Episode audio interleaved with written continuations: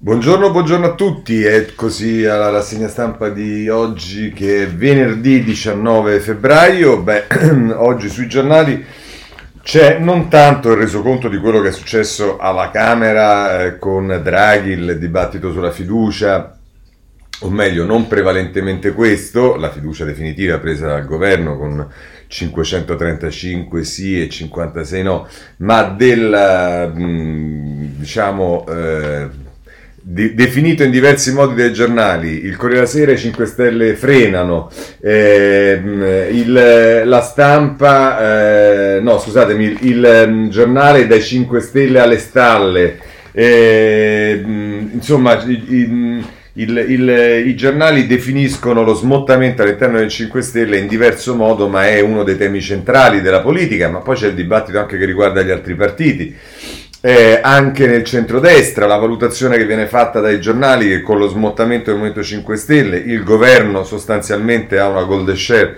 eh, tutta di destra, insomma giudizi, racconti e anche commenti che vedremo tutti. E poi varie questioni, torneremo ovviamente sul tema del virus, eh, i vaccini eh, e poi anche varie notizie riguardano la giustizia, la morte di Cutolo, la, la, l'assoluzione di del, del mm, marciatore Schwarz, insomma vedremo, vedremo, parecchie cose. Io comincerei subito con eh, come è andata ieri alla Camera, Corriere della Sera, pagina 2, giusto processo, basta corruzione, per Draghi 535 sì e 56 no alla Camera, movimento spaccato.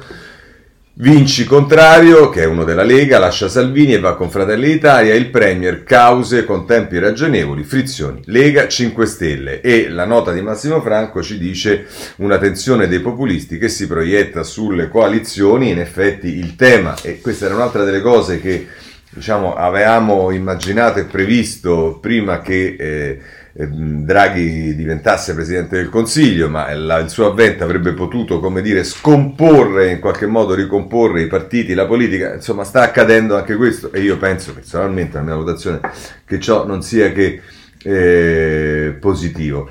Ehm, a pagina 3 c'è Verderami che racconta un po' la giornata, tutto interessante dai ministri consigli sui del palazzo ed è divertente la prima parte del, eh, del, del, racconto di Verderami, del retroscena. Ieri alla Camera Mario Draghi ha evitato di fare ciò che l'altro ieri stava per fare al Senato. Durante il dibattito a Palazzo Madama era accaduto infatti che il Presidente del Consiglio avesse trovato di suo gradimento un intervento e fosse sul punto di battere le mani per manifestare il suo consenso. Non si saprà mai chi fosse il senatore. È certo invece che sia stato Giancarlo Giorgetti a fermare il capo dell'esecutivo un istante prima che applaudisse. Non lo fare non si fa mai dai banchi del governo, ha sussurrato al Premier il, primo, il ministro dello sviluppo economico che gli stava seduto a fianco.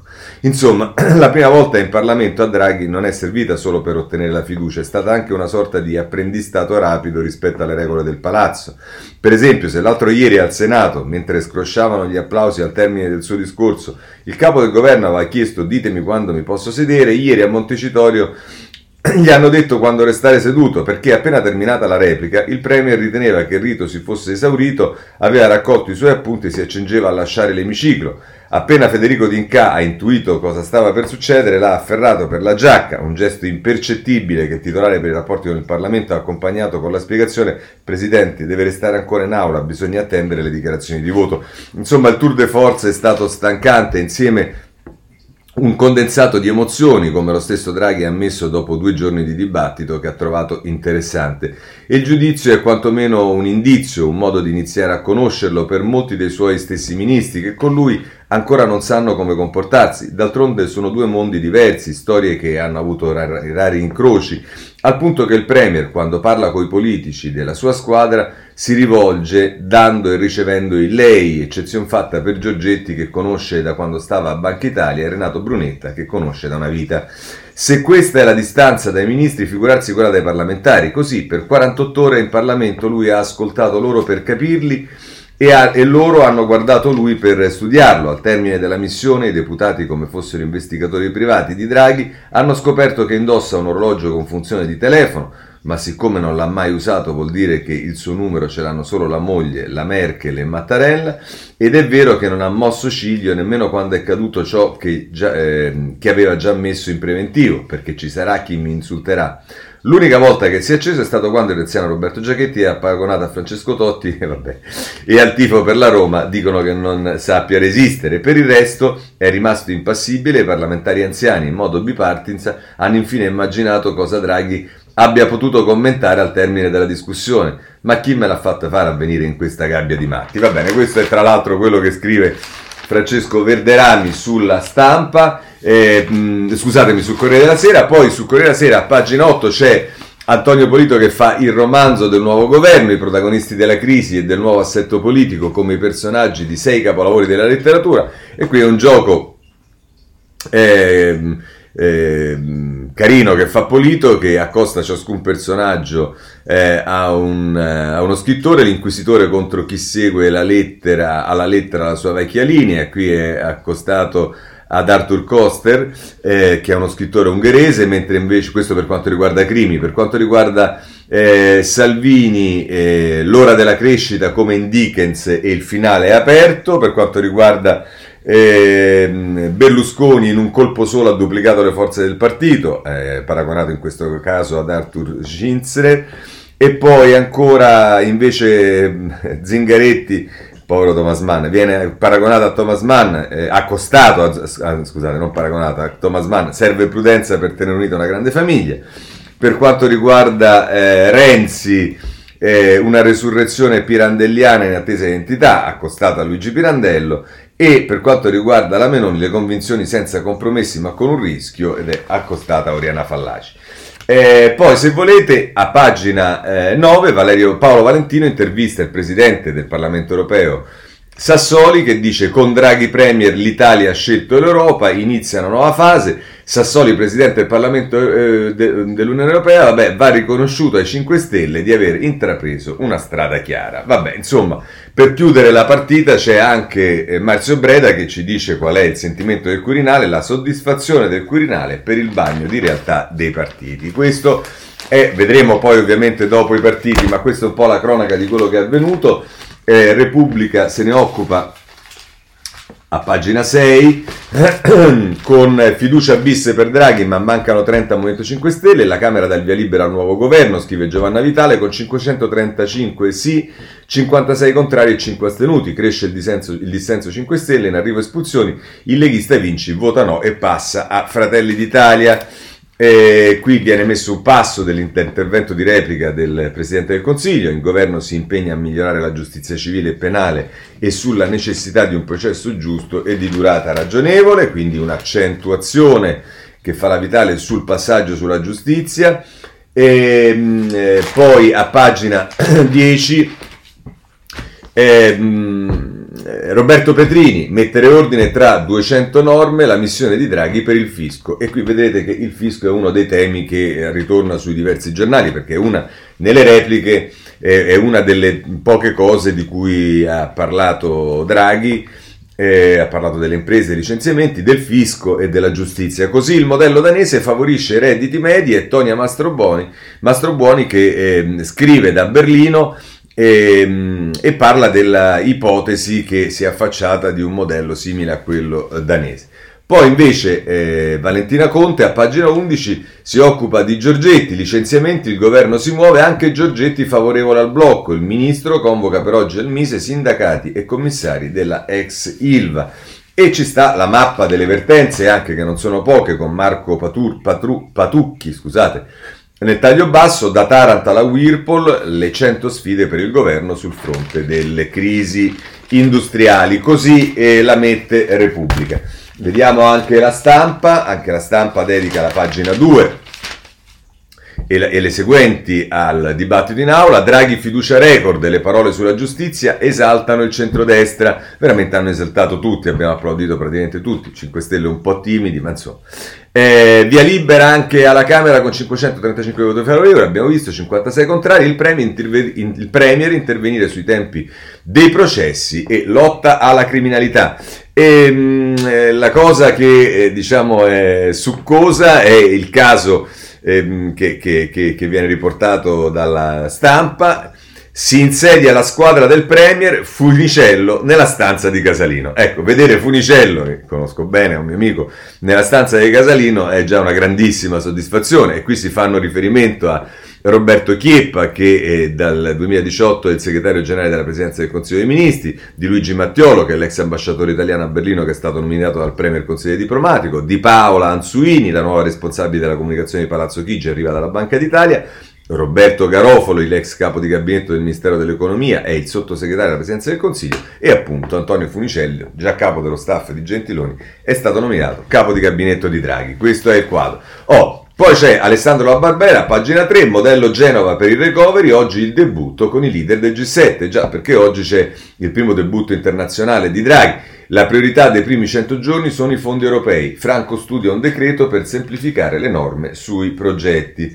Ehm, poi, eh, se volete, nelle pagine 4 e 5 si affrontano alcuni dei temi che dovranno essere nell'agenda come priorità per il governo, la scuola, ma poi li vedremo eh, perché ci sono dei capitoli a parte. Comunque, Bianchi incontra CTS e sindacati, vaccinare subito i professori over 55 e poi in riferimento alle parole di ieri, del, dell'altro ieri del Presidente del Consiglio sulla scuola, in particolare sul valore degli istituti tecnici, è il dossier di cui si occupano Niccolò Caratelli e Franco Giubilei nel taglio basso della pagina 4 della stampa, istituti tecnici, il modello è l'Emilia Romagna. Poi si ritorna sul tema del lavoro, Giorgetti riparte dai tavoli di crisi e studia il rilancio delle aziende con Luca Monticelli, il ministro ai lavoratori della Whirlpool, ne avete passate tante, se parlo faccio, e poi c'è anche il tema all'Italia che ritorna in pista, Lufthansa, ma anche questo lo vedremo. Va bene, questo per quanto riguarda la stampa. Voglio segnalarvi per i giornali, diciamo, del centrodestra, intanto eh, il eh, tempo pagine 4 e 5. Siamo tornati al dopoguerra, è Riccardo Manzoni che parla, anche De Gasperi come Draghi puntò sulla libertà di impresa privata e, anche, e ancora l'Italia all'Occidente. L'atlantismo e l'europeismo invocati dal Premier sono le stelle polari, la discontinuità della politica, dei sussidi è la giusta direzione. E, va bene, poi c'è un articolo di Paragone che vi risparmio, ma insomma il titolo è Ostaggio delle elite finanziarie che svenderanno il nostro paese. E vabbè. E poi invece eh, Leonardo Ventura a pagina 5, Draghi incassa il secondo sì, numeri ampi alla Camera per il voto di fiducia del suo governo. E qui si danno i, i, si danno i, i numeri che abbiamo già visti e poi c'è il controcanto, c'è Francesco Storage. I deputati lo applaudono sempre, anche quando dice ovvietà. Il Premier interrotto da continue ovazioni, spettacolo stucchevole e poco veritiero. Questo è come la vede Storace. Va bene, avendo visto il tempo, guardiamo ora eh, un altro giornale che invece è riformista, eh, si occupa del dibattito in aula Aldo Torchiaro, lo fa a pagina 4 e il titolo del suo articolo è Draghi fa il bis alla Camera e chiede carceri dignitose. Nella replica a Montecitorio il Premier avverte in tempo di pandemia non può essere trascurata la condizione di chi vive e lavora nei penitenziari. La, parità dei sottosegretari, la partita dei sottosegretari slitta a lunedì o martedì. Beh, insomma, questo è un giusto, eh, come dire, valori- una giusta valorizzazione di... Eh, uno degli ehm, eh, aspetti che ha trattato ieri, non ne ha trattati molti e quindi il fatto che ha voluto trattarlo, quello delle carceri, è sicuramente un fatto positivo. Eh, vediamo il messaggero adesso, eh, pagina 2 innanzitutto. Ehm, Draghi sì della Camera colpirò la corruzione e la burocrazia lumaca.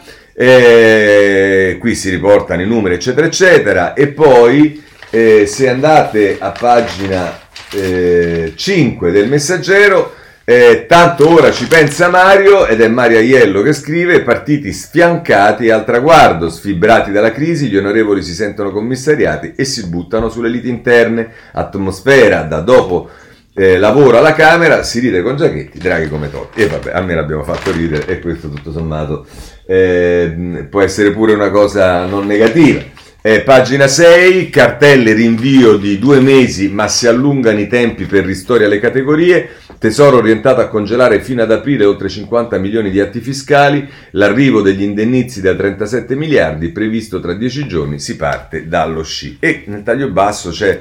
Ehm, eh, c'è, c'è mm, scusatemi, Messina di Intesa San Paolo che dice che Intesa San Paolo è pronta a mettere in campo 200 miliardi. Cimbri dice pubblica amministrazione da riformare subito e va bene, queste sono diciamo delle valutazioni che vengono fatte da eh, diciamo, i vertici di alcune banche. A pagina 7 voglio segnalarvi sulla sfida del lavoro il voucher per ricollocarsi via al piano da 3,5 miliardi. Sarà anticipato il rilancio dello strumento che punta alla, alla riqualificazione del lavoratore con una delibera AMPAL subito spendibili 500 milioni stanziati dalla legge di bilancio. Ehm, e poi ancora nel taglio basso, smartphone, rubinetti e occhiali, i bonus a pioggia verso la soffitta e questo diciamo non è certamente un fatto eh, negativo. Questo eh, sul messaggero. C'è poi da segnalare il foglio che come al solito ha in prima pagina una serie di articoli che proseguono poi nelle pagine eh, successive. Eh, in particolare a pagina 4 troverete eh, Simone eh, Canettieri e Valerio Valentini che si occupano dei sottosegretari, ris- vabbè, ristori sottosegretari e valzer nei ministeri, l'agenda di Draghi, insomma tutto quello che ancora eh, con, eh, eh, diciamo, co- co- da sistemare dal punto di vista della squadra di governo. Poi ci si occupa eh, dei 5 Stelle, Lezzi e Morra con Casaleggio pensavamo di buggerare Crimi e poi una notazione, Pillon e Cirinà siamo, sono la coppia arcobaleno di Draghi, sì perché sapete che Pillon e Cirinà sono praticamente agli opposti rispetto alla, alla situazione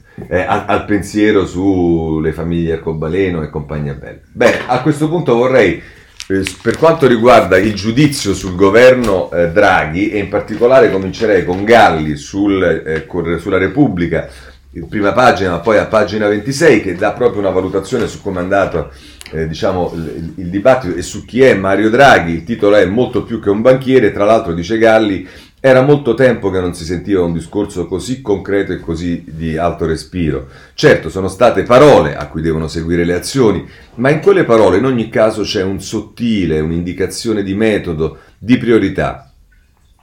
Eh, scusate, c'è uno stile, un'indicazione di metodo e di priorità. Draghi ha capito e fatto capire che il nome è certamente il virus, ma anche il disorientamento, la depressione, la sfiducia il senatore di declino che, per, che ehm, percorre, il sentore di declino, scusate, che percorre oggi il paese. E non ha risposto né con la rabbia contro un capo espiatorio, né con la colpevolizzazione, né con l'insul- l'insulso ottimismo che in passato qualcuno ci ha offerto, ma con la dignità di un invito che colloca l'Italia di fronte a se stessa. I molti problemi a cui dovrà porre rimedio configurano un dovere che l'Italia deve a sé, non ad altri. In quel discorso c'è una chiamata all'azione, allo sforzo di rinascere per non finire nella periferia del mondo, per non soccombere all'ingiustizia e all'impotenza, per essere con sobrietà e coerenza all'altezza di noi stessi per dare un senso, una direzione, una consapevolezza alla nostra esistenza storica comune. E non è un caso che alla dimensione storica Draghi, Draghi abbia aggiunto quella geopolitica, atlantismo, europeismo, la stessa menzione della Libia, stanno a significare il perimetro in cui il nostro paese si è mosso storicamente e intende muoversi in futuro con ritrovata energia e fiducia. Draghi ha dimostrato che il suo non è un governo tecnico, che la sua forza, prima ancora che la competenza economica, è la sua idea di politica e così di fatto sfida i partiti, le loro tattiche, i loro calcoli ad horas, la loro incapacità di esibire un'idea d'Italia non banale. Non è un caso che i partiti non abbiano saputo dare vita al governo. Manca a loro l'attitudine a pensare in grande, questo governo è un'occasione anche per loro, oltre che per tutta l'Italia, l'occasione di collocarsi all'altezza di ciò che serve per fare politica oggi. Destra, centro, sinistra non devono uniformarsi in una grigia medietà, devono piuttosto ricordare la propria funzione nazionale in altre fasi della nostra storia, l'hanno avuta, devono recuperarla e aggiornarla. Bene, parlavamo di eh, un governo politico, ma allora a questo punto voglio segnalarvi eh, Cassese a pagina 28, comincia anch'esso in prima pagina, ma noi lo prendiamo a pagina 28 del Corriere della Sera perché si occupa proprio eh, diciamo, eh, di come è nato questo governo, le regole rispettate, eh, scrive Cassese, è il titolo dell'articolo di Cassese, che eh, ovviamente possiamo solo sintetizzare, ma che si conclude così. Ciò che è peculiare dell'esperienza dell'esperimento avviato ieri è la larghissima ed eterogenea maggioranza che sostiene il governo, una maggioranza che ha più precedenti nella storia repubblicana, tra cui quella che sorresse i governi italiani fino al terzo esecutivo De Gasperi del 47, detti di unità nazionale, che videro all'opposizione solo un decimo dei parlamentari. Il governo Draghi ne ha avuto una quota anche minore. Il suo successo dipenderà ora dal metodo e stile del governare e dalle scelte delle politiche. Sarà questa la prova dei fatti. Gli ostacoli sono molti, sarà difficile correggere la rotta sbagliata seguita dal governo precedente in materia di sanità, ma sarà possibile stabilire un'autentica collaborazione Stato-Regioni senza strappi e oscillazioni dall'uno o dall'altra parte. Sarà anche possibile evitare di disorientare una collettività preoccupata fornendo informazioni complete e tempestive e procedendo speditamente alle vaccinazioni. Perché non seguire il best practice come quella del Lazio e perché non vaccinare notte e giorno per accelerare? Sarà necessario non fare dell'emergenza un mezzo per garantirsi popolarità e lasciare parlare anche i tecnici con una voce sola sotto l'egida dell'Istituto di Sanità perché altrimenti si, eh, denomina, super- perché altrimenti si denomina superiore? Non dovrebbe essere difficile, alla luce degli indirizzi europei e di quelli programmatici del nuovo governo, orientare nella direzione giusta il piano di ripresa e di resilienza. A queste condizioni, che saranno seguite con occhi vigili da una collettività nazionale stremata e da un Parlamento che si è visto in pratica nell'anno trascorso sottrarre funzione legislativa, si auspica che il governo completi il biennio arrivando alla fine della legislatura. I governi Merkel, anch'essi fondati su coalizioni di forze politiche in conflitto, hanno avuto una durata sette volte superiore. Questo è l'auspicio di Cassese, ma adesso passiamo a un argomento che è dentro, ehm, scusate, mm, diciamo che, che è dentro il dibattito politico, quantomeno diciamo potenzialmente, poi dipende dalla politica dei partiti se vogliono appropriarsene o meno. E allora eh, voglio segnalarvi mh, mm, da libero un commento a pagina 3 di Alessandro Cantoni, almeno si faccia una legge maggioritaria. E dice cosa aspettarsi, è ancora troppo presto per dare giudizi circa l'operato di Draghi, possiamo però cominciare a dire qualcosa sulla natura di questo governo di unità nazionale. È da rispettare la decisione della Lega e Forza Italia circa un esercizio della responsabilità politica nella maggioranza e va bene. Dice... Ehm, Vabbè, insomma, qui si, si, si sollecita, diciamo, eh, di affrontare il tema della legge elettorale con eh, una riforma eh, maggioritaria. Ma su questo mh, vi voglio segnalare anche sul Corriere della Sera un intervento di Walter Veltroni in prima pagina, le riforme da avviare, che poi prosegue a pagina 28 e noi lì lo andiamo a prendere. E tra l'altro, scrive Veltroni, la politica, mentre Draghi affronta da par suo l'emergenza e fa avanzare d'intesa con il Parlamento le riforme necessarie a modernizzare il sistema e a renderlo più equo, dovrebbe avere la lungimiranza di sedersi e affrontare il tema delle scelte necessarie per dare un assetto stabile ai governi e lo potrà finalmente fare senza l'intollerabile demagogia della discussione sulle poltrone, lungo al quale comunque molti sembrano sinceramente affezionati, e senza la pregiudiziale dell'illegittimità dell'altra a governare, argomento reso desueto dal sostegno comune al medesimo gabinetto da parte di forze opposte. Se poi il sistema politico si riconfigura con una destra non sovranista e trampiana, ma europeista e moderata, e una sinistra non dominata dal populismo e dalla demagogia, ma dal riformismo radicale, se il sistema elettorale consentirà l'alleanza al governo di questi schieramenti con coalizioni stabili di legislatura, allora sì che l'Italia potrà dirsi uscita dal tunnel nel quale da decenni, eh, nel quale è da decenni dalla decrescita infelice. Perché la stabilità impone, così è in Europa, ai governi di, eh, Europa, ai governi di governare e di fare le riforme e li sottopone non alla melassa dei costanti conflitti di visibilità, scusa,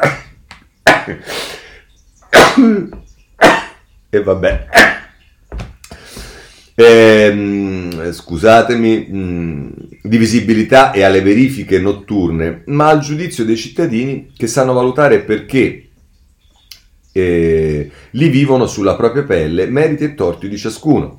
Per questo il, riscor- il, ricorso a una legge puramente proporzionale apparirebbe singolare. Senza alternanza e con partiti degni di questo nome, il sistema proporzionale non ha funzionato in termini di stabilità neanche nella prima fase della Prima Repubblica.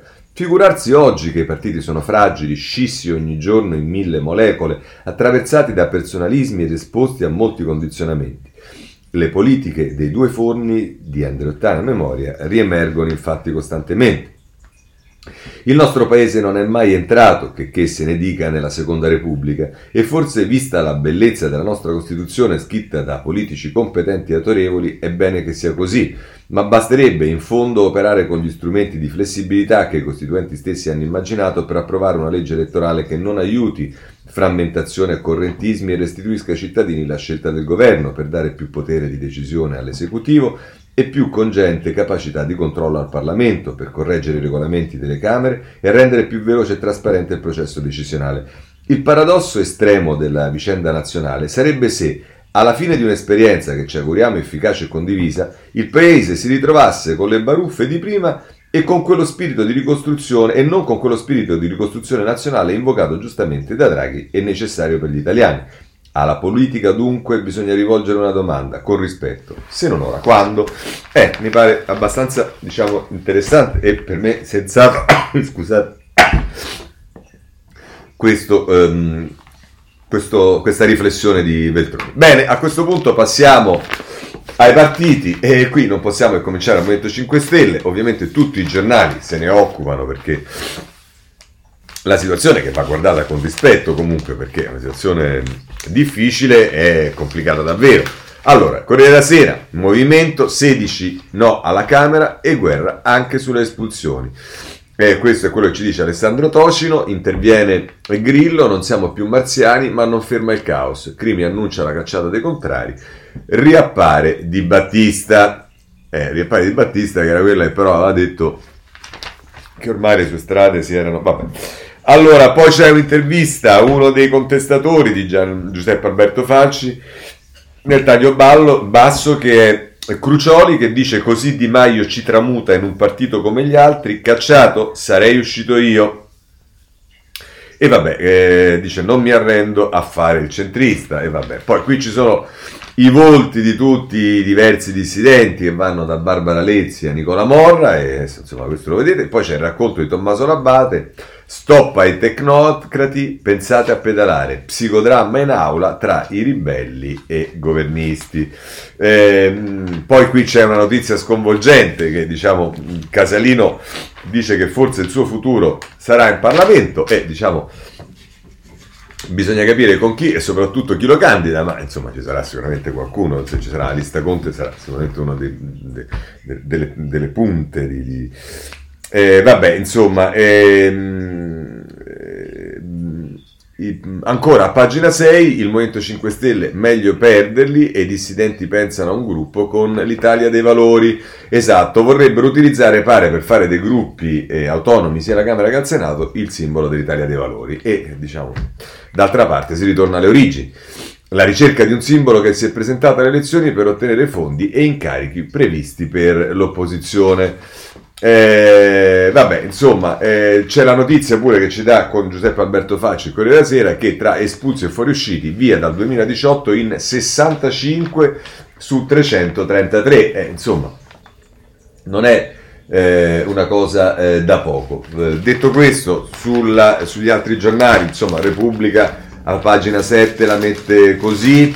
Ehm, fiducia scusate, Diba chiama a raccolta espulsi e ribelli grillini via co- al contromovimento, quindi qui ci si dice che addirittura partirebbe un eh, eh, contromovimento rispetto a quello che è diventato il Movimento 5 Stelle. E vabbè, il giornale è un giornale che si occupa sempre, da sempre, del, eh, a suo modo ovviamente picchiando con Fabio Ferraio su eh, i 5 Stelle, il titolo di apertura è Dai 5 Stelle alle stalle, se poi girate la pagina e andate in quelle successive, briciole di 5 Stelle espulsi, insulti e nuovo gruppo scissione in arrivo, 40 tra Camera e Senato non votano Draghi e contestano la cacciata, è già duello sul simbolo, il guru, non siamo più marziani.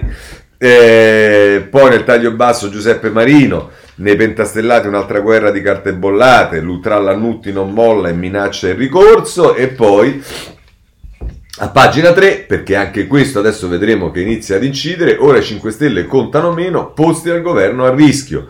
La supernova è esplosa, eh, Ricciardi, due anime, ne abbiamo almeno tre. La Lega esulta, l'ago della bilancia adesso è spostato a centrodestra. Cioè, questo tema del smottamento dei grillini incide su due piani, uno su quello della, diciamo, assegnare al centrodestra la grande share del governo e contemporaneamente a ridurre le ambizioni per i posti di sottogoverno del Movimento 5 Stelle perché con questi numeri in meno è di tutto evidente che essendo che quelle posizioni di sottogoverno sono bilanciate sulla base del valore parlamentare delle forze politiche, beh insomma così il 5 Stelle è mh, assai penalizzato. Eh, ne parla dei 5 Stelle il messaggero, prima a pagina 2, l'emorragia 5 Stelle fa slittare la partita dei sottosegretari, eccolo qua, lo vedete, così andranno riviste le quote. E poi, ancora tutta la pagina ehm, 3 del messaggero, si sfilano altri 32 grillini via alla maxi epurazione e appunto ci sono le espulsioni, ritorna di Battista eccetera eccetera. E il retroscena di Emilio Pucci è Beppe rompe con Casaleggio in pi- torno in pista e decido io, un posto al vertice per Conte. Ecco qua, ci mancava Conte e così i 5 Stelle l'abbiamo sistemati. Vabbè, ma è un problema loro e mm, se lo eh, ciucceranno come si dice. E, mm, a pagina 6 dell'avvenire, così chiudiamo col Movimento 5 Stelle, la mette così.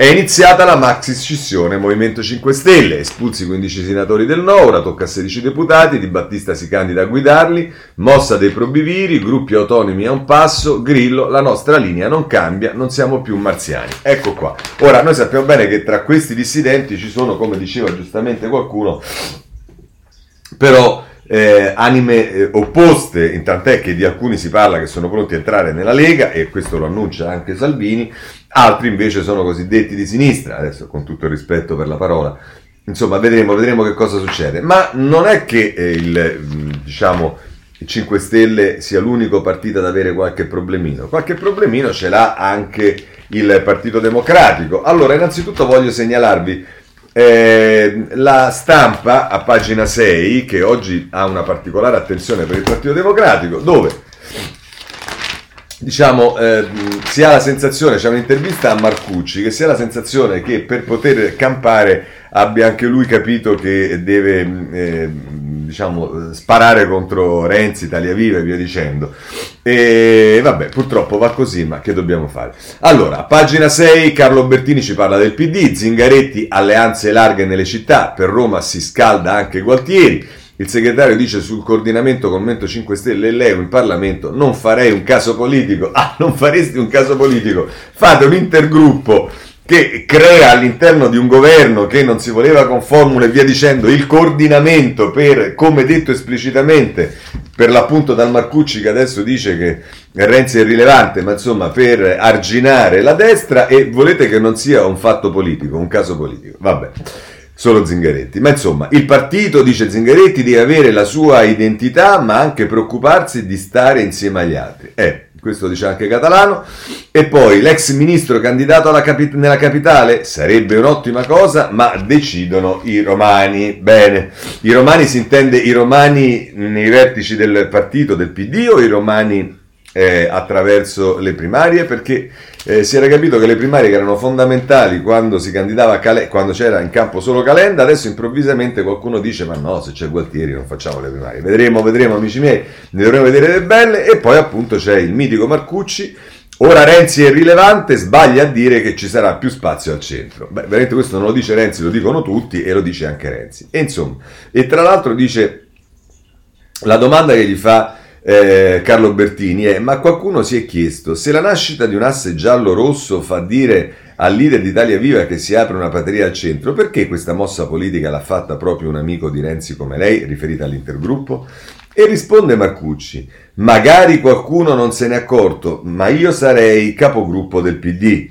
Il mio lavoro è rafforzare le nostre posizioni al Senato e credo che questa sia la strategia giusta. Poi la valutazione che ha fatto Renzi per me è completamente sbagliata, perché la vera forza riformista di questo Parlamento è il Partito Democratico. E diciamo questa è diciamo una eh, di quelle affermazioni che meriterebbe un premio che ho visto viene eh, sollecitato spesso su Twitter riguardo eh, e, e, che era stato messo anche dalla Radio 24, che è il premio Giachetti, non posso ripeterlo, ma insomma, che dice quindi che, deve, che il, il, Parlamento, la forza riformista del Parlamento e il PD, che deve avere la determinazione di sapersi muovere in un quadro politico che si modifica per portare avanti le sue battaglie. Chi avanza questi sospetti sul mio conto è miope, non capisce, accade l'opposto. Solo avendo una grande spinta riformista visibile e inclusiva, noi togliamo spazio a Renzi, non è isolandoci. Vabbè, questo è eh, Marcucci. Eh, oh, se poi proprio, ehm, diciamo, eh, volete ancora qualcosa sul Partito Democratico, potete andare sul Tempo, a pagina 6, ehm, che la mette così.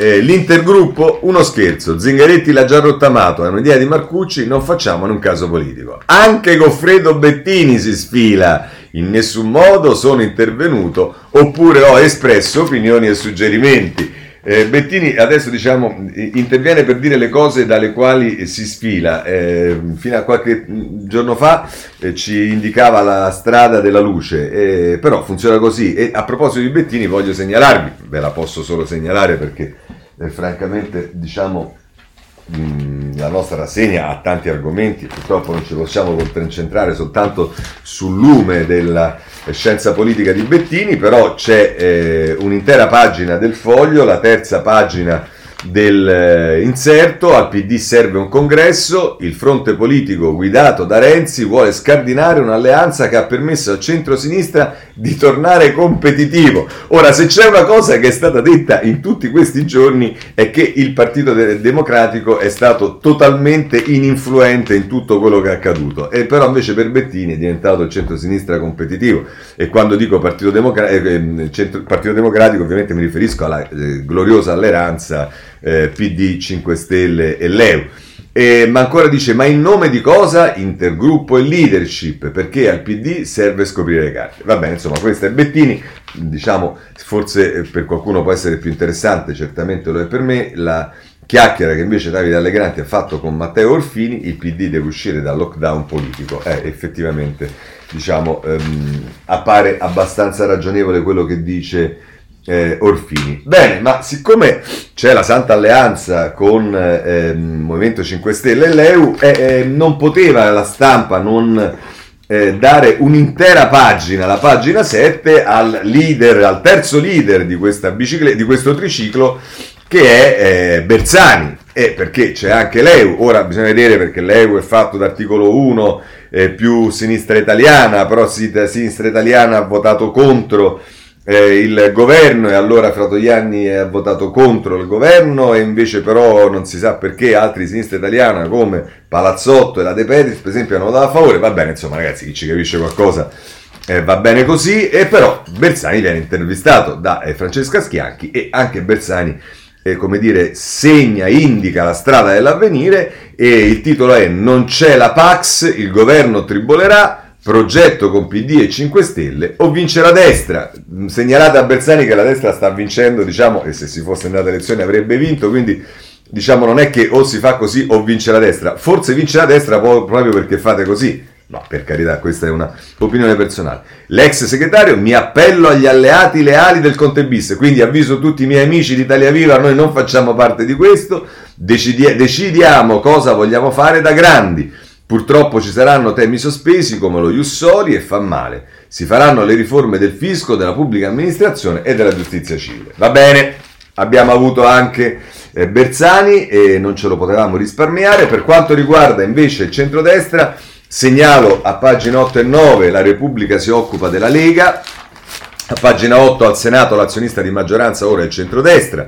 Con le definizioni grilline, Forza Italia e Lega in vantaggio sull'intergruppo PD 5 Stelle Leu che resta avanti di 40 seggi alla Camera e eh, guardate se alla fine hanno detto che Forza Italia, che scusatemi, che Italia Viva era irrilevante e via dicendo, se si crea l'intergruppo da una parte e il blocco di centro-destra dall'altra, quasi quasi che alla fine Italia Viva non diventa determinante anche in questo governo. Vabbè, ma noi siamo determinanti soprattutto per le idee e questo l'abbiamo capito benissimo dal nuovo programma, programma di questo governo. Comunque Carmelo Lopapa invece a pagina 9 si occupa di Salvini che dice noi il blocco principale e in arrivo altri parlamentari, leader della Lega a Catania per il processo eh, Gregoretti, spero che non si stacchino altri pezzi a sinistra, altrimenti diventa un problema per il governo. Ripensamenti? Nessuno, questo è eh, Giorgetti, eh, scusatemi, ehm, eh, Salvini. Poi a pagina 7 del giornale abbiamo Eh, incognita Salvini per Super Mario, ma Giorgetti fa da garante. Il ministro per lo sviluppo, Draghi deve ancora prendere confidenza con la politica,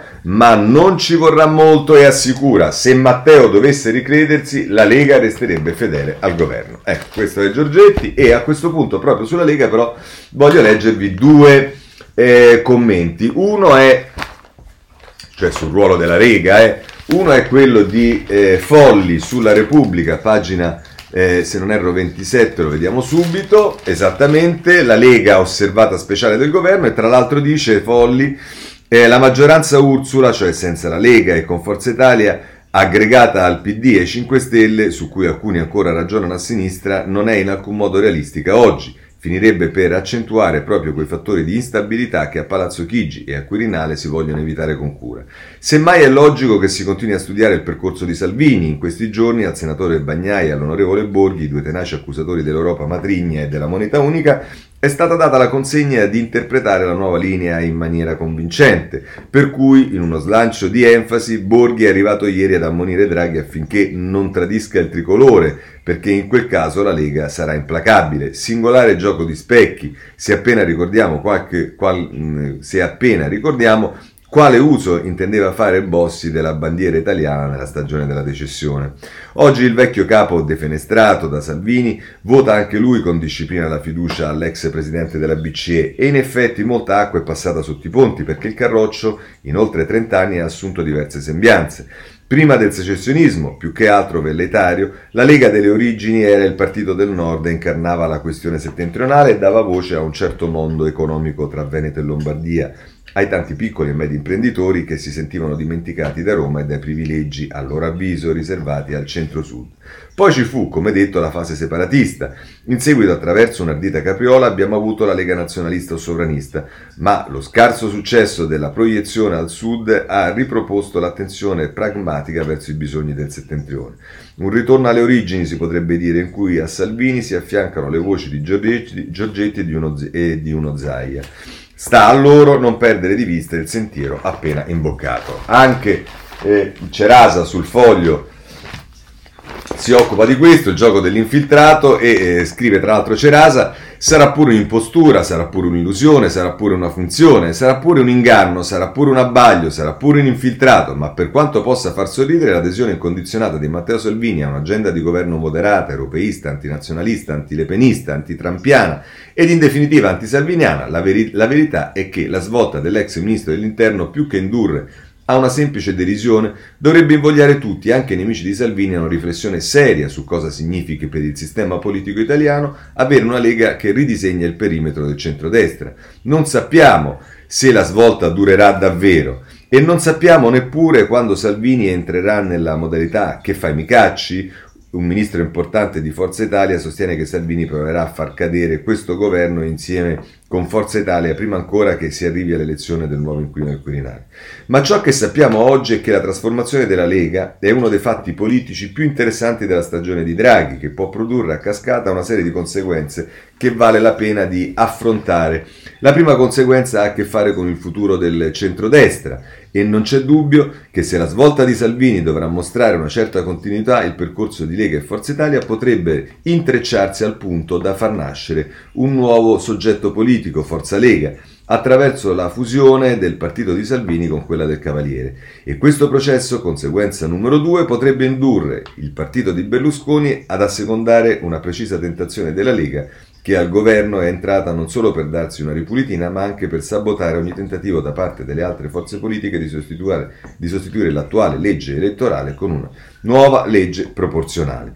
Un sabotaggio che forse non dispiacerebbe neppure al segretario del PD Nicola Zingaretti, con cui il leader della Lega ha un ottimo rapporto e con cui condivide un obiettivo inconfessabile in pubblico, fare di tutto affinché l'esperienza delle intese larghissime del governo Draghi sia a tempo non di legislatura, cosa che però, a giudicare dalla scansione degli impegni di questo governo, non sembra pensare nuovo premio, e fare il possibile affinché l'esperienza di questo esecutivo aiuti non solo a rimettere in sesto il Paese, ma anche a creare le condizioni per far maturare all'interno del perimetro di questa maggioranza un nuovo e maturo bipolarismo. Conclude così nella pagina 4 Cerasa. Il terzo effetto della svolta moderata dell'infiltrato eh, ha a che fare con il riflesso che questa svolta può avere sul futuro del centro-sinistra, in particolar modo sul PD, che di fronte a un Salvini non più trampiano, non più antieuropeista, non più nazionalista, non più sfascista, si ritrova improvvisamente a fare i conti con un avversario nuovo, a tal punto da rimettere in discussione la propria identità.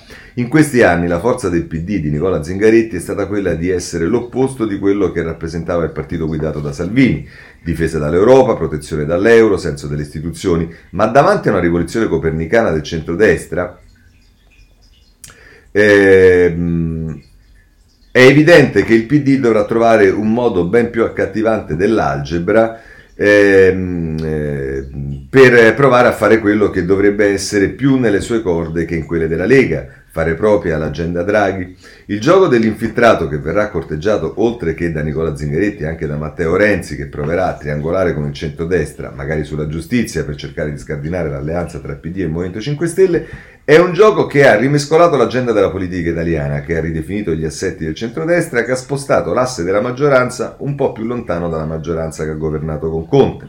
È un gioco spericolato, guidato più dall'agenda Zelig che dall'agenda De Gasperi, ma il gioco giusto da seguire per provare a capire i tempi della legislatura, per provare a capire il destino di Draghi, per provare a capire il futuro del PD, per provare a capire verso che direzione si muoveranno gli elettori del nord, per provare a capire se il gioco della Lega con Forza Italia, Giancarlo Giorgetti e Gianni Letta è fatto solo per commissariare il salvinismo o è fatto direttamente per commissariare Salvini. Comunque andrà, sarà uno spettacolo.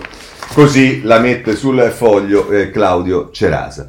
Eh, bene, eh, a questo punto però su eh, quello che è il quadro generale, mi pare che l'editoriale di oggi più interessante sia quello di Marcello Sorgi sulla stampa che diciamo parla del governo ma anche del riflesso sui partiti, ma in particolare su 5 eh, Stelle ma anche sulla Meloni in questo caso. Dice Sorgi in prima pagina, chi si aspettava dalla nascita del governo Draghi conseguenze sull'intero piano politico forse non avrebbe immaginato che arrivassero così presto.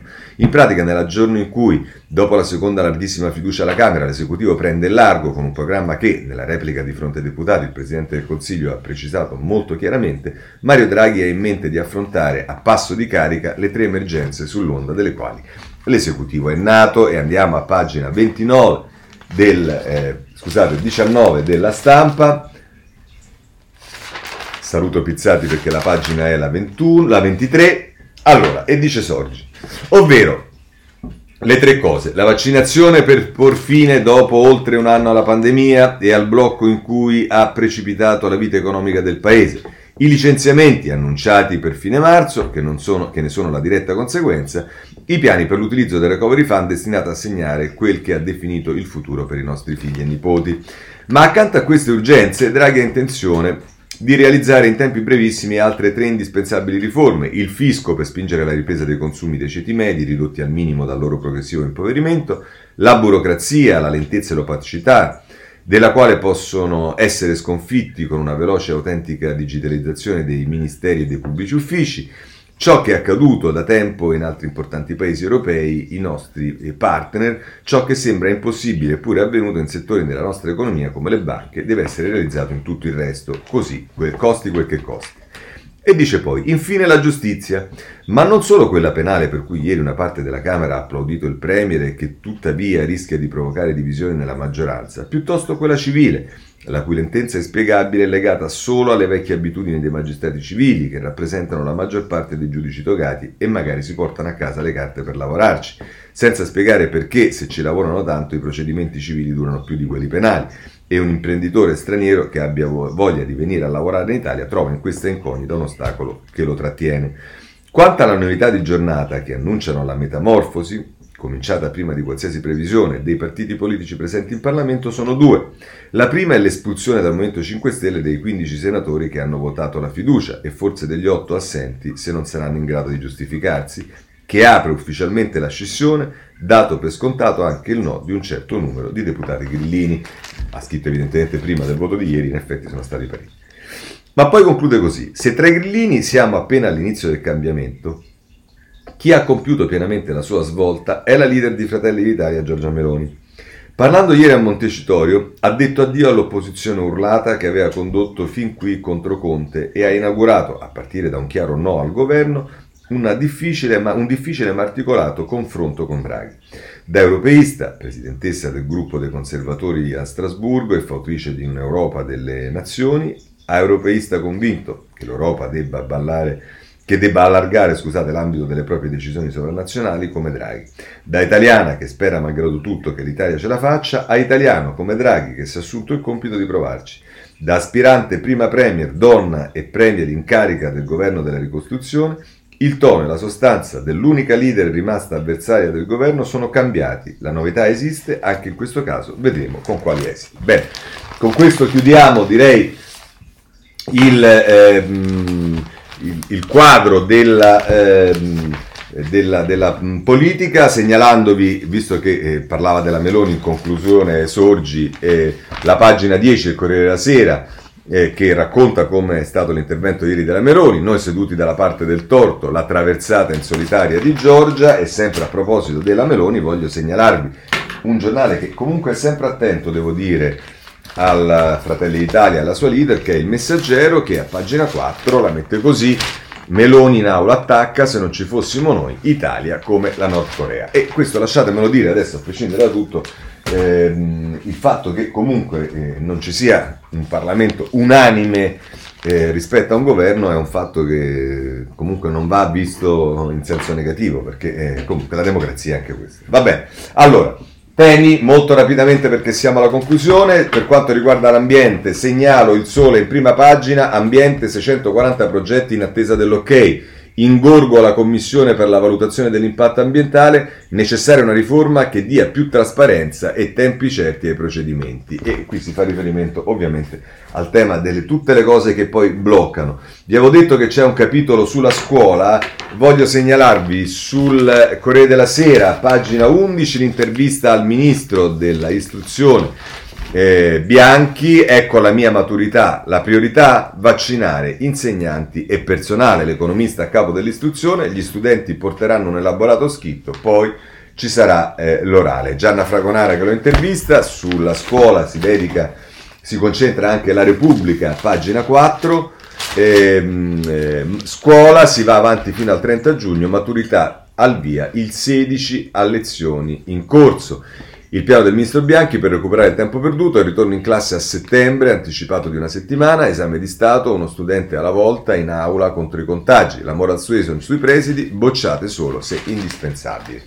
Oltre alla scuola c'è il turismo e qui c'è il domani che voglio segnalarvi perché eh, mette in evidenza eh, quali sono i rischi di una eh, roba che può rimanere solo sulla carta, cioè il Ministero del Turismo il Ministero del Turismo. Daniele Martini ce ne parla a pagina 3, il Ministero, il ministero leghista del Turismo rimane senza poteri. Affidata a Garavaglia, il nuovo di Castera ha un piccolo portafoglio e solo 30 dipendenti che sono per lo più prossimi alla pensione. Ma invece io penso che, eh, siccome Draghi è una persona seria, avendo puntato su questo ci sarà poi eh, anche uh, il modo di risolvere questi problemi che ci saranno senz'altro. Passiamo al tema del eh, virus, allora, innanzitutto Repubblica pagina 2 ci dice che questa variante inglese, come abbiamo visto anche sui telegiornali, è un problema, eccetera, eccetera. La variante inglese dilaga, ce l'ha un positivo su 3, ecco chi diventa arancione. In due settimane il ceppo è passato dal 18% al 30% dei nuovi casi, l'RT medio italiano torna sopra l'1,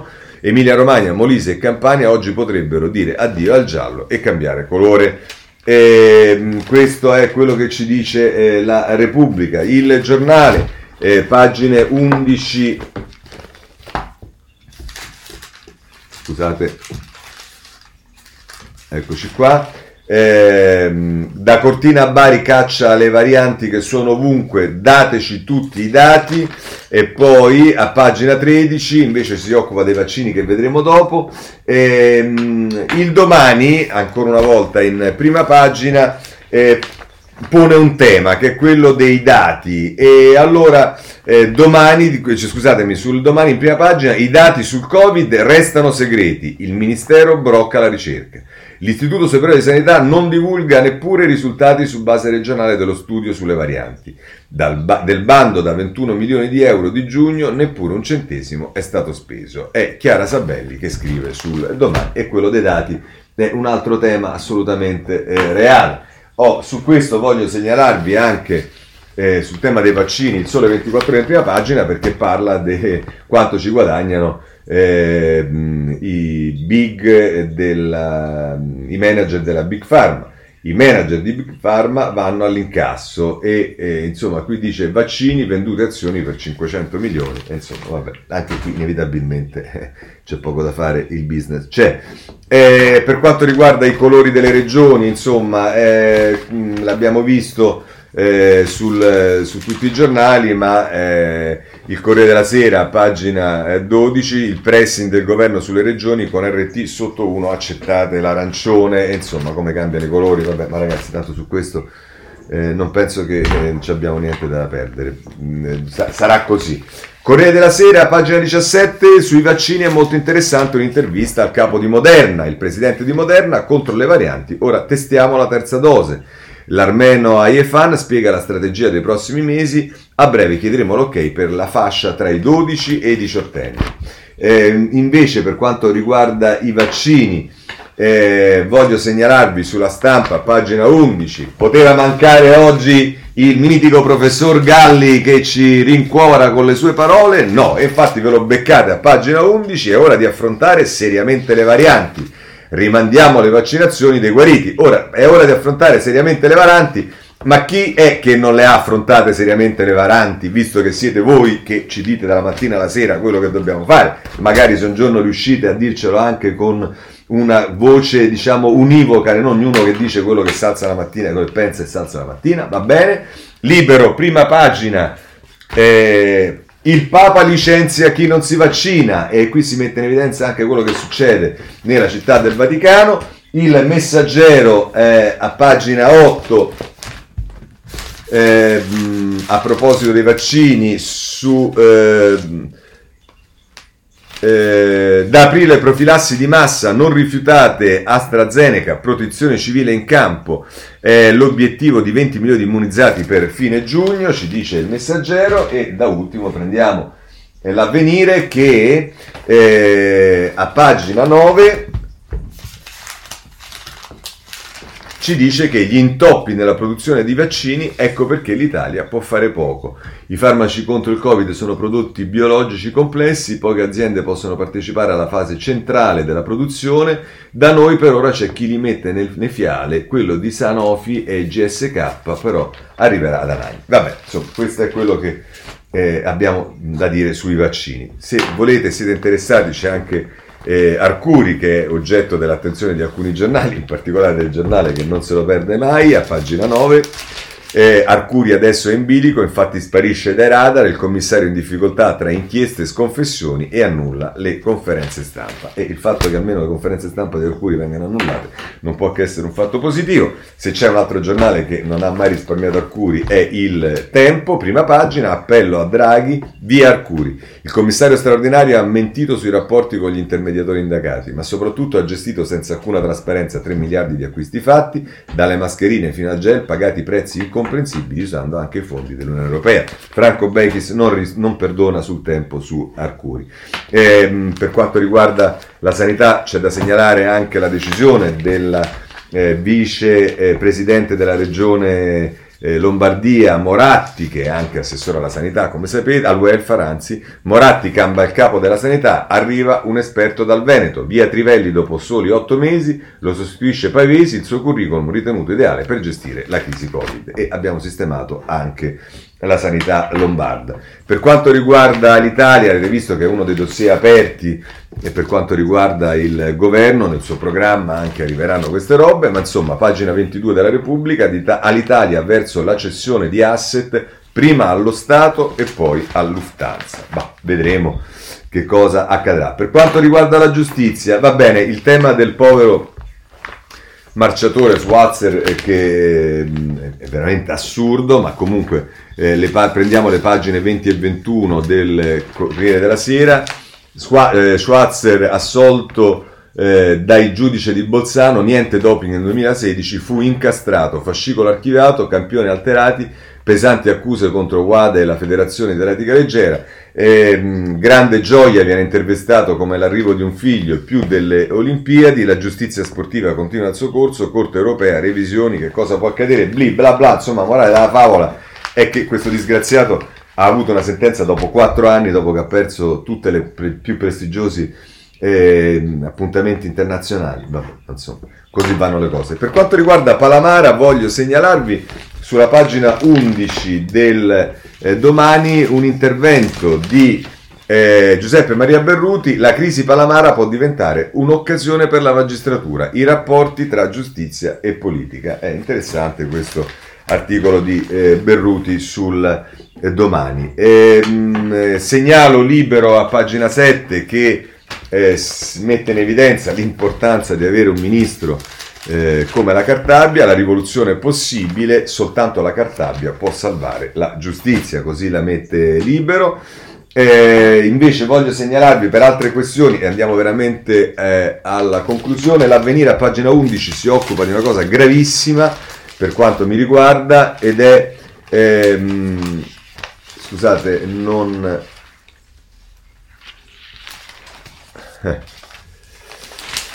Eh. Caro Pizzati, quanto hai ragione, chissà che pagina è, che non è pagina 11. Vediamo se la troviamo. O forse sì, perché qui c'è l'inserto pure nell'avvenire. Eccolo qua, pagina 11, avevo detto giusto, quindi Pizzati mi dispiace. Centri di accoglienza truffa per due. Compravano PC, TV di ultima generazione e vestiti griffati al posto di vitte e alloggio per immigrati. Blitz della Guardia di Finanza d'Agrigento e Ferrara, milioni di euro di fondi pubblici sottratti. Ecco, questa trovo una cosa di una gravità allucinante, approfittarsi eh, diciamo delle situazioni di emergenza, vabbè, senza parole. È morto Cutolo, il Corriere della Sera dedica un'intera pagina, la pagina 25, Cutolo, boss senza segreti, potente solo in cella, ma in questo senso non ho il tempo di leggerlo, ma vi segnalo invece l'editoriale di prima pagina del riformista di Piero Sansonetti, ma il titolo già la dice chiara, una, virgolette, modesta proposta, chiuse virgolette, per battere la mafia. Fuciliamoli. E qui si fa riferimento al fatto che Cutolo è morto e che eh, ovviamente è stato un criminale, eccetera, eccetera, ma insomma è morto che era in fin di vita già parecchio tempo e non è stato concesso neanche che andasse a morire in ospedale perché era ancora pericoloso nonostante fosse senza più ormai eh, insomma stava in condizioni ormai che non, non parlava, non capiva, non, insomma. Ehm, ehm, per quanto riguarda le cose brutte, c'è da segnalare che ha confessato il compagno della animalista che è stata uccisa, ce lo dicono tutti i giornali, ma in particolare vi segnalo il Corriere della Sera eh, a pagina 23, Lidia, l'animalista uccisa in casa dall'uomo che voleva aiutare, Pavia, uno sbandato al quale aveva dato un tetto, tra i due una tormentata eh, relazione. E poi c'è la notizia che in questo caso prendiamo da Repubblica, che sono uscite le motivazioni della sentenza che ha condannato il... Mh, mm, eh, ragazzo che ha, ha investito le Gaia e Camilla a Roma su Corso Francia, Pietro faceva una gara di sorpassi, Gaia e Camilla uccise sulle strisce, il giudice motiva così la sentenza a 8 anni di carcere per il figlio del regista genovese, le due sedicenni stavano attraversando con il verde tre le auto a folle velocità. Eh, vi segnalo su Corriere Sera una intervista di due pagine a Camillo Ruini che compie 90 anni. Vi segnalo sulla Repubblica, pagina 20, eh, la, l'evento del giorno di ieri. Buongiorno mondo, la NASA arriva su Marte alla ricerca della verità. L'impresa del rover Perseverance e peraltro qui c'è un impegno anche italiano non indifferente. Eh, chiudiamo con la politica mh, estera, voglio segnalarvi sul Corriere a pagina 19 una notizia bella anche per noi che ha quantomeno i colori italiani e cioè Notre Dame Rinascita Digitale, Livio De Luca, l'italiano che cura l'elaborazione in 3D della cattedrale, un passaggio cruciale per la ricostruzione. Eh, gli USA rientrano negli accordi di Parigi sull'ambiente, ce lo, dico, ce lo dice in particolare Repubblica, pagina 13, invece c'è una guerra in Australia con Ehm, Facebook, eh, lo prendiamo dal messaggero a pagina 13, la rappresaglia di Facebook mette in pericolo l'Australia, il social blocca la condivisione di notizie nel paese, i, ricchi, i rischi per gestione Covid e incendi e la risposta alla legge sui contenuti da pagare agli editori, Canberra tiriamo dritto e va bene, vedremo come finisce. E poi a proposito di diritti umani, eh, di dissidenti, vi segnalo sulla stampa a pagina 16, si parla di eh, Bielorus- Bielorussia, anzi a pagina 17 per l'esattezza, e la stampa la mette così, un abbraccio e poi la cella, Daria e Kaziakina punite per il video sulle proteste. Le due giornaliste condannate a due anni avevano ripreso la folla in piazza Minsk, il silenzio della UE contro il regime di Lukashenko che ha zittito i media e cacciato gli oppositori. Bene, con questo concludiamo la rassegna stampa, vi ringrazio per, averci, per avermi seguito oggi e se volete ci vediamo lunedì alle sette e mezza come di consueto. Buona giornata e buon fine settimana a tutti.